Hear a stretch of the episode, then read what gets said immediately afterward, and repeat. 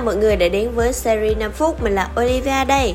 Chuỗi series này được làm ra với mục đích có thể giúp các bạn có được nhiều những góc nhìn trong cuộc sống qua mỗi câu chuyện được mình chia sẻ trong mỗi số podcast. Một phần nào đó, hy vọng các bạn sẽ giúp bản thân bạn ngày càng phát triển và hoàn thiện hơn. Hôm nay thì mình sẽ chia sẻ đến các bạn về điểm giới hạn của nghề detailing.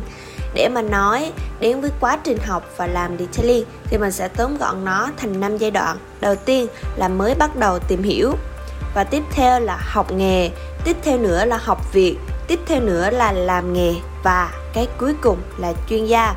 Và khi nói đến detailing chuyên nghiệp, chúng ta thường sẽ nghĩ về mức độ khó của nghề khi bạn làm các quy trình detailing. Điều này hoàn toàn đúng và nó khác nhau ở các giai đoạn phát triển kỹ năng chuyên môn của nghề.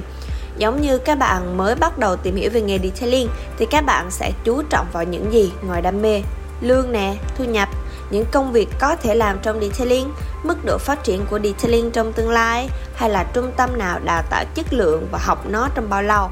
Có rất rất nhiều câu hỏi đúng không? Và bạn quyết định theo nghề này cũng có nhiều những nguyên do khác nhau.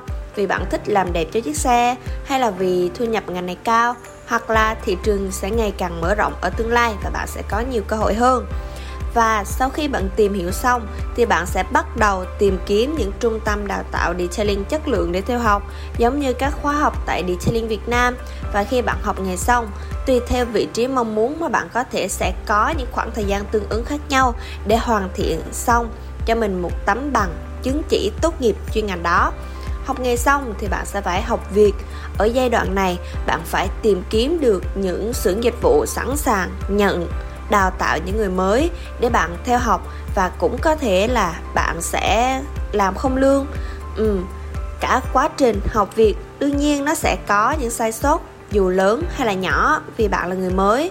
Mà với cương vị là một người mới học nghề thì đương nhiên những vấn đề xe khó khăn vẫn chưa thể giao cho bạn thực hiện ngay được và bạn cần phải tốn thêm một chút thời gian trụ đủ lâu để workshop detailing tin tưởng giao cho bạn một việc nhỏ trong khối lượng công việc vừa nhiều mà lại vừa khó đó.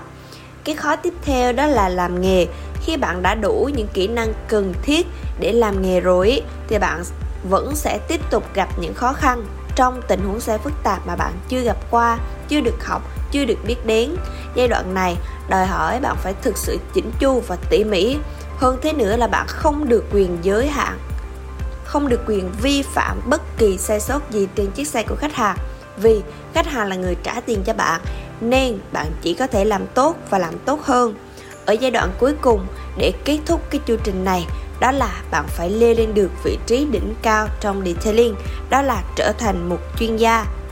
Bạn cũng biết rồi đó, muốn chạm đến cảnh giới này không phải là chỉ cần bạn muốn là được, bạn sẽ phải đánh đổi rất nhiều về thời gian, về kinh nghiệm, công sức, sự kiên trì và cố gắng để có thể tiếp nối làm một người anh, một người thầy của thế hệ tiếp theo.